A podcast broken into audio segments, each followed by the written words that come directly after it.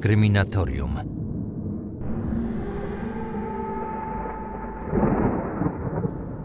Gdzie jesteś, Leno? O istnieniu tej książki dowiedziałem się jakieś dwa lata temu. Któryś z widzów wysłał mi wiadomość z informacją, że historia opisana na kartach tej powieści jest niezwykle podobna do pewnej prawdziwej sprawy kryminalnej, która miała miejsce w Poznaniu i zdobyła ogromne zainteresowanie mediów. Nie byłoby w tym nic dziwnego. Autorzy książek przecież często opierają fabułę swoich powieści na prawdziwych wydarzeniach. Jednak książka, o której mowa, ukazała się na rynku dwa lata wcześniej. Podobieństw było jednak na tyle dużo, że w mediach mówiło się nawet o tym, że sprawca zbrodni lub osoba związana z zaginięciem kobiety inspirowała się polskim kryminałem. Ten wątek był nawet brany pod uwagę przez policjantów w trakcie śledztwa. Niezwykle intrygująca historia, która wciąż czeka na swoje wyjaśnienie. Chodzi o sprawę Ewy Tillman. To właśnie okoliczności zaginięcia młodej kobiety są podobne do fabuły książki o tytule Gdzie jesteś, Leno?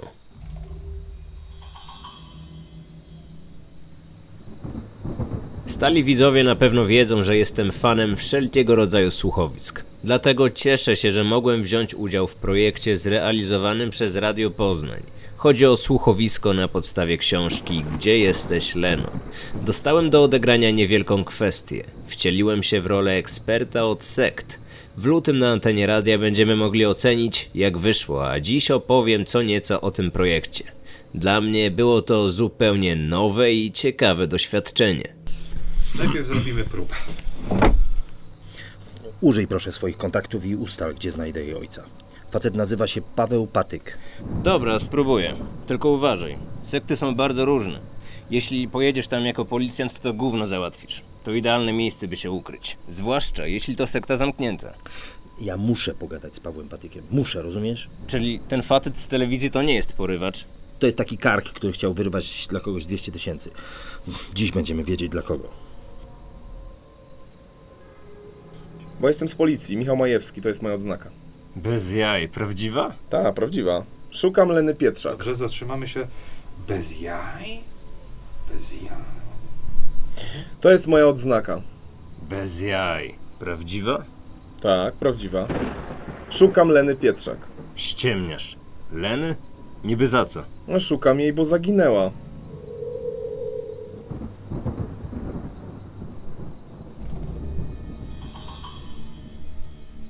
Gdy dowiedziałem się, że trwają przygotowania do nagrania słuchowiska, od razu zabrałem się za czytanie książki. Jestem świeżo po lekturze i muszę przyznać, że tych podobnych elementów do sprawy Ewy Tillman jest naprawdę wiele. Kilka słów na ten temat opowiedziała autorka książki, Joanna Opiat-Bojarska, która jest także współautorką scenariusza do słuchowiska. Lena, tak jak rozmawialiśmy przed chwilą, Lena wychodzi z klubu o 2.15 e, i bawi się w okolicach Warty i następnie kieruje się na Stary Rynek. E, jest łapana w, w, przez monitoring, odbija się na monitoringu w, w, paru miejscach. E, ja napisałam książkę dwa lata wcześniej, zanim zaginęła Ewa Tillman. Obserwowałam to zaginięcie Ewy Tillman z ogromnym zainteresowaniem i z przerażeniem, że czasem można, tworząc historię fikcyjną, można być bardzo blisko rzeczywistości, ale chciałabym też powiedzieć, że jak pisałam książkę, ginęło rocznie około 15 tysięcy osób. Teraz to jest około 20 tysięcy e, zaginięć rocznie. E, Bardzo często to są bardzo podobne sprawy. Po prostu młody człowiek wychodzi z klubu i ślad po nim ginie. Nie wszystkie mają to szczęście, że są tak głośne jak zaginięcia Ewy Tillman czy Iwony Wieczorek. Tym podobieństwem od razu zainteresowały się tabloidy, gdy o sprawie było głośno. Jak zareagowałeś, gdy dowiedziałeś się, że w Poznaniu zaginęła młoda dziewczyna, że zaginęła mniej więcej w tym samym miejscu, w którym osadzona jest akcja powieści? Pojawiły się nawet głosy za tym, że sprawca albo osoba, która była związana z zaginięciem, mogła inspirować się twoją książką. Czy tobie również taka myśl przeszła przez głowę? Przyszła mi taka myśl przez głowę. Miałam informację e, od policji, że sprawdzają również ten wątek, więc jeżeli sprawdzili mnie, nie wezwali, odetchnęłam z ulgą, że nie widzą e, tutaj e, inspiracji. Tak naprawdę jedyna myśl, która mi towarzyszyła wtedy, to taka, żeby ta sprawa nie skończyła się tak jak sprawa Leny. Czytając Gdzie jesteś Leno, można też zauważyć podobieństwa do innej głośnej sprawy. Chodzi mi tutaj o zaginięcie z Trójmiasta. Czy w jakiś sposób pisząc tę powieść inspirowałaś się zaginięciem Iwony Wieczorek? Tak, inspirowałam się i dlatego moja Lena ginie właśnie w okolicach Warty, ponieważ e, Iwona Wieczorek zaginęła e, w klubie nad morzem, a ja potrzebowałam w Poznaniu jakąś wodę. Wybrałam Wartę, okolice ulicy Mostowej i, e, i tam ulokowałam to miejsce, z którego wyjdzie Lena. W innych twoich książkach również pojawia się wątek zaginięć? Nie, staram siebie mm, nie powtarzać. Chcę, żeby każda książka była dla mnie wyzwaniem, ale jakby zaginięcia nie, nie wykluczam, że do tego nie wrócę. E, Jadąc dzisiaj na nagranie słuchowiska, zastanawiałam się nad pierwszym zaginięciem, które bardzo mnie poruszyło, czyli zaginięcie poznanianki e, Beaty Kotwickiej. Ja wtedy pracowałam w tej samej branży, jakby byłam trochę za, zaangażowana w, w jej poszukiwania, potem miałam okazję współpracować z jej mężem, więc e, e, możliwe, że te zaginięcia wrócą, bo akurat tam widzę mm, ogromny emocjonalny potencjał. Na chwilę odejdziemy od tematu słuchowiska i przedstawię w skrócie szczegóły historii, o której przed chwilą wspomniała autorka kryminałów. Ta sprawa miała miejsce prawie 15 lat temu w Poznaniu. Historia została przedstawiona w reportażu Życie za życie z serii Listy Gończe, jak również opowiadał o tym Michał Fajbusiewicz w swoim programie z archiwum 997 na antenie CI Polsat. Beata Kotwicka mieszkała w Poznaniu. Do stolicy Wielkopolski przyjechała na studia, a potem w tym mieście rozpoczęła dorosłe życie. Poznała mężczyznę, Rafała, z którym wzięła ślub i z którym prowadziła dobrze prosperującą agencję nieruchomości. 18 lutego 2004 roku, po południu, kobieta wyszła na spotkanie z klientem. Nigdy nie wróciła do domu. Nie udało się również ustalić, z kim miała się wówczas spotkać, ani w jakim miejscu miało dojść do spotkania. Zaginięcie zostaje zgłoszone na policję. W całym mieście trwają poszukiwania kobiety. Sprawa jest szczególnie wstrząsająca, ponieważ Beata była wówczas w czwartym miesiącu ciąży. Ostatnia osoba, która widziała kobietę, to jej mąż. Jednak jego zeznania od samego początku budzą wątpliwości, a z biegiem czasu pojawia się coraz więcej przypuszczeń, że mężczyzna może mieć związek z zaginięciem, a nawet z zabójstwem kobiety.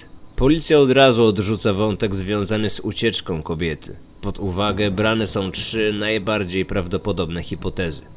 Pierwsza mówi o tym, że Beata umawia się z nieznajomym mężczyzną na spotkanie służbowe, podczas którego dochodzi do zbrodni.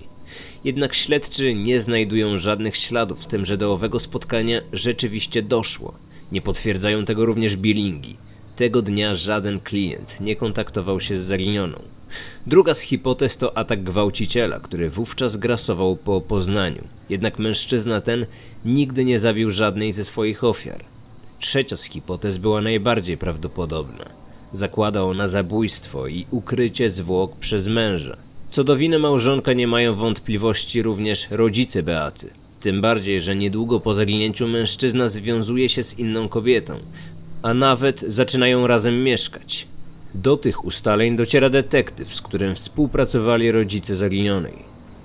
Bliscy Beaty poprosili również o pomoc jasnowidza, znanego chyba wszystkim Krzysztofa Jackowskiego. Jego wizja potwierdziła najczarniejszy scenariusz, mówiący o tym, że Beata została zamordowana we własnym mieszkaniu przez swojego męża, a jej rozczłonkowane zwłoki zostały wrzucone do warty. W mieszkaniu, które było dokładnie wyczyszczone, trafiono na ślady krwi. Mąż tłumaczył wówczas, że to przez krwotok z nosa, który Beata miewała regularnie. Jednak czy była to prawda? Tego nie udało się potwierdzić i mężczyzna w tej sprawie nie usłyszał zarzutów. Mówiło się o tym, że motywem zbrodni mogła być ciąża. Mąż Beaty nie był zadowolony z tego faktu. Zamiast wychowywać dziecko, wolał skupić się na karierze. Ojciec kobiety sugerował również, że jego córka mogła wpaść na trop nieczystych interesów, którymi zajmował się Rafał. Jednak są to tylko spekulacje. Śledztwa nie udało się rozwiązać. Sprawa została umorzona, a zwłok zaginionej Beaty do dziś nie odnaleziono. Podejrzewany mężczyzna kilka lat później odebrał sobie życie.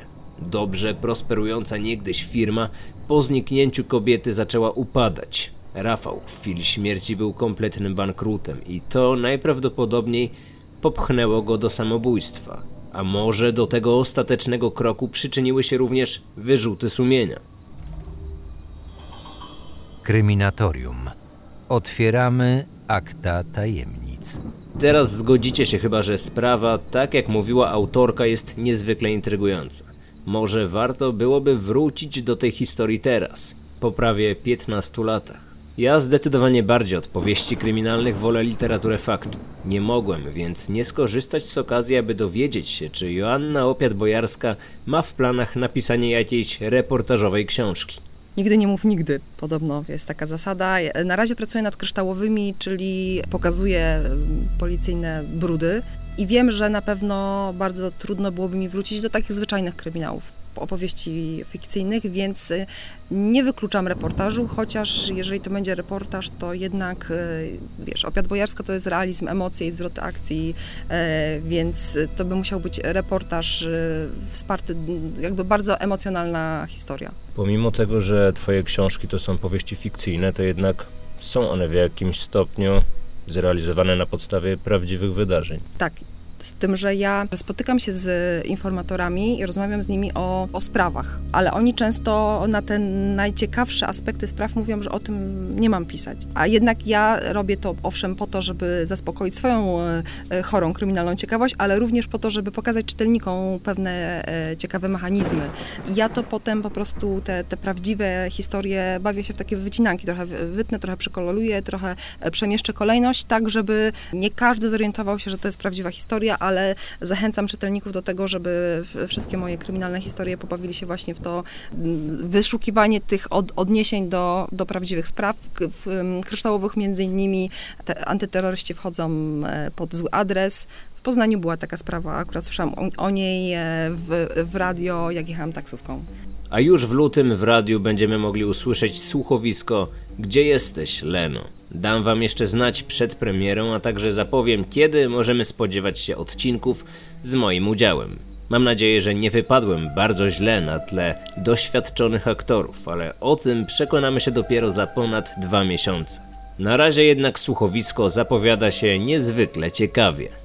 Jesteśmy już po kilku godzinach nagrań. Jak ci się podoba? Uważasz, że aktorzy dobrze wcielili się w rolę? No ja jestem zachwycona. Burzyński i Majewski, e, jak ich obserwowaliśmy, to nawet zastanawiałam się, ile grają, ile tacy są i rzeczywiście oni tacy są w przerwach między nagraniami e, albo na tych, w tych próbach, e, zanim ich nagrywano. Majewski jest taki e, pełen energii i trochę specjalnie wkurza Burzyńskiego. Burzyński jest spokojny. No po prostu dokładnie tak samo jak, jak u mnie w książce.